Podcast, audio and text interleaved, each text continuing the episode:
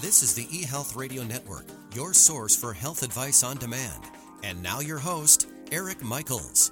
Thanks for joining us once again here on the eHealth Radio Network. This is your host, Eric Michaels. eHealth Radio gives you the most current health information, news, and advice featuring some of the leading innovators in healthcare and wellness who are changing healthcare as we know it. For more eHealth Radio reports, we invite you to visit our main radio channel site at eHealthRadioNetwork.com. Today on the program, we're visiting with Dr. Rey Bosita, Jr., a board-certified orthopedic spine surgeon at the Texas Back Institute, Plano, Flower Mound, and Rockwall locations. He specializes in lumbar and cervical disc surgery. And Dr. Bosita, thanks for joining us here today. Oh, thank you. I appreciate it. Well, you're certainly more than welcome. Our pleasure to have you with us here today. So for starters, I understand there is a new study out revealing painful facts about lower back pain that has been covered by various media outlets across the world. We'll certainly reference the article in the show notes. Now, your specialty is dispelling anxiety about neck and back pain, and I've read that psychology plays a big part in chronic pain, especially chronic back pain. So how does your minimally invasive approach help patients deal with pain, and which tools do you recommend? Let's start things off with that today. So the first thing is pain can cause a lot of anxiety, and a lot of times when patients come in, the most important thing that they worry about is how do they get back to their lives. As spine surgeons, our first job is to educate the patient and make sure that they know what's happening with their own bodies, because quite frankly, a lot of times they don't know. The study that you mentioned talks about pain that can recur even after an initial phase of healing has occurred. That's something that we will deal with from time to time. Also, as a patient can come in for back pain that comes and goes and comes and goes and comes and goes, and this can be very frustrating. Once we can figure out a diagnosis, which starts with talking to the patient, doing a physical examination, and reviewing x-rays or MRIs, if the next step is to come up with a treatment plan. Typically, we start with the least invasive things first, some activity modification, try physical therapy, make some changes at work, which could be aggravating the symptoms, maybe sometimes even getting a new mattress or pillows. If those things don't work, sometimes they'll get an MRI, and in for some patients, a spinal injection could be needed. Surgery, regardless of whether or not it's minimally invasive, is always the last choice, and our preference is to try and make people feel better without operating on them if possible. Really do appreciate the feedback. That is most helpful and a good way to kick things off here today. Now, also in your experience, what kind of patients are dealing with lower back pain the most? So low back pain does not discriminate. It can affect everybody, the young, the old, people who are more active, less active, athletes, non-athletes, people who sit at computers all day. And back pain, unfortunately, is one of the things that sort of unites all of humanity, in that pretty much everyone is going to get some episode of back pain at some point in their lives. Our goal is to try to make the right diagnosis, control it, and help people get back as fast as possible. So unfortunately, there's no one picture of a person who has back pain. It could be any one of us.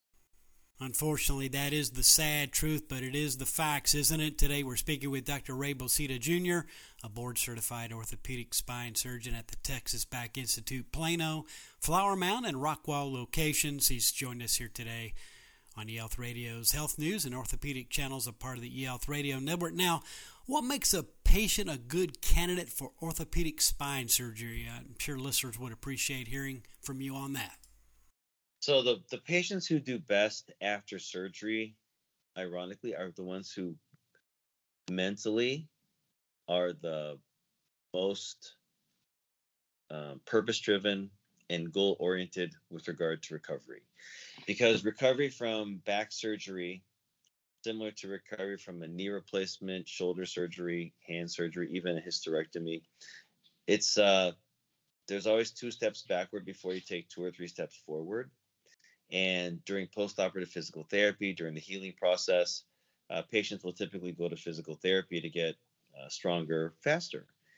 During that time, the patients who can have the best mental coping and the best positive outlook and can maintain optimism, those are the ones who will bounce back the fastest and typically do the best after surgery, regardless of whether or not the surgery is a big one or a small one. Okay, thanks for your feedback and information on that. That is quite interesting as well. Now, tell me also about recent technological and medical advancements in the orthopedic surgery world. How is Texas Back Institute paving the way for innovative, minimally invasive surgeries? Talk to us about that. So one great thing about Texas Back Institute is that we do research, and we are on the cutting edge of new technology in spine surgery.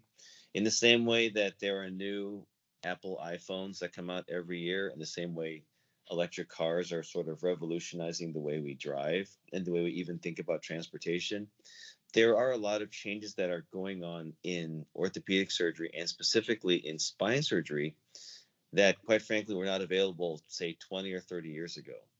At Texas Back Institute, we've pioneered both cervical and lumbar disc replacement so that we can preserve motion in the cervical and lumbar spine after discs have been removed for spinal surgery. There are also minimally invasive approaches where the small cameras or catheters are used to help assist in surgery instead of doing a full open surgery, which can take longer and be more painful. As far as deformity correction goes, even for scoliosis, the way the scoliosis surgery is done has also changed to improve both outcomes and even the fusion rates. And I think in one way that we're getting a lot smarter is helping to select patients on the way into surgery who will do better after surgery. So even psychological screening is much more accepted, and it's much more effective now than it was, say, 20 or 30 years ago. So as a whole, the whole field of orthopedics is changing. Surgery is being catered more individually to each patient. The individual decisions are being made with a lot more data with regard to recommended surgical procedures and also expected outcomes than we had back in the past. And I think that's causing a improvement in patient satisfaction and reduction of complications after surgery is done. Dr. Bosita, really do appreciate your time and for what you do in this space and for sharing your insight and expertise with us here today briefly. Before you go in conclusion, any closing thoughts, a final word, or anything else you'd like to make mention of as we conclude today?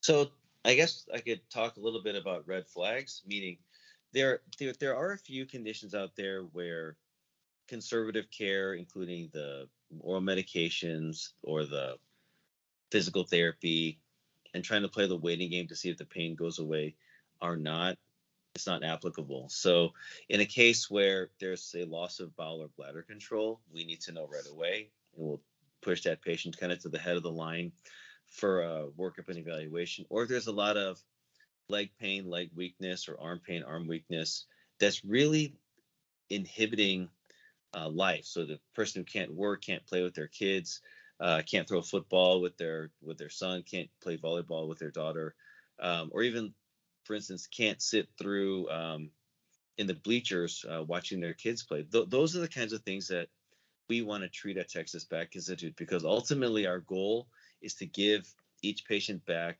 the lifestyle that they want and to restore activity, restore function, reduce pain, and make life more worth living than before. That's our goal. That is certainly a tremendous goal. And again, we really appreciate your taking out a moment to be with us here today. If listeners wanted to get more information on Texas Back Institute, where's the best place to get further details? So our website is texasback.com. We're also on Facebook and Instagram. We're available on social media.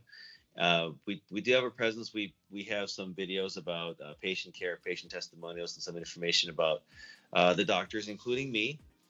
But it's a great way for patients to get to know who we are, to gain some insight into who will be treating them.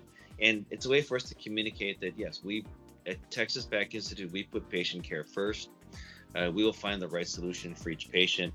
And most importantly, we will, as you mentioned earlier, dispel fear and anxiety about your diagnosis.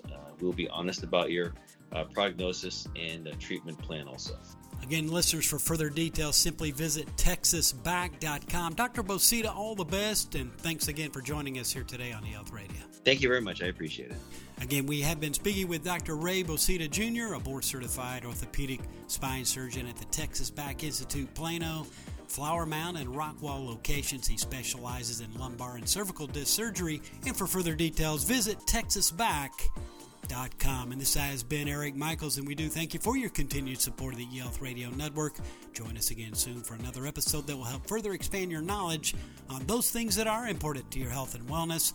For more eHealth Radio reports, we invite you to visit our main radio channel site at eHealthRadioNetwork.com. And as always, we do thank you for tuning in.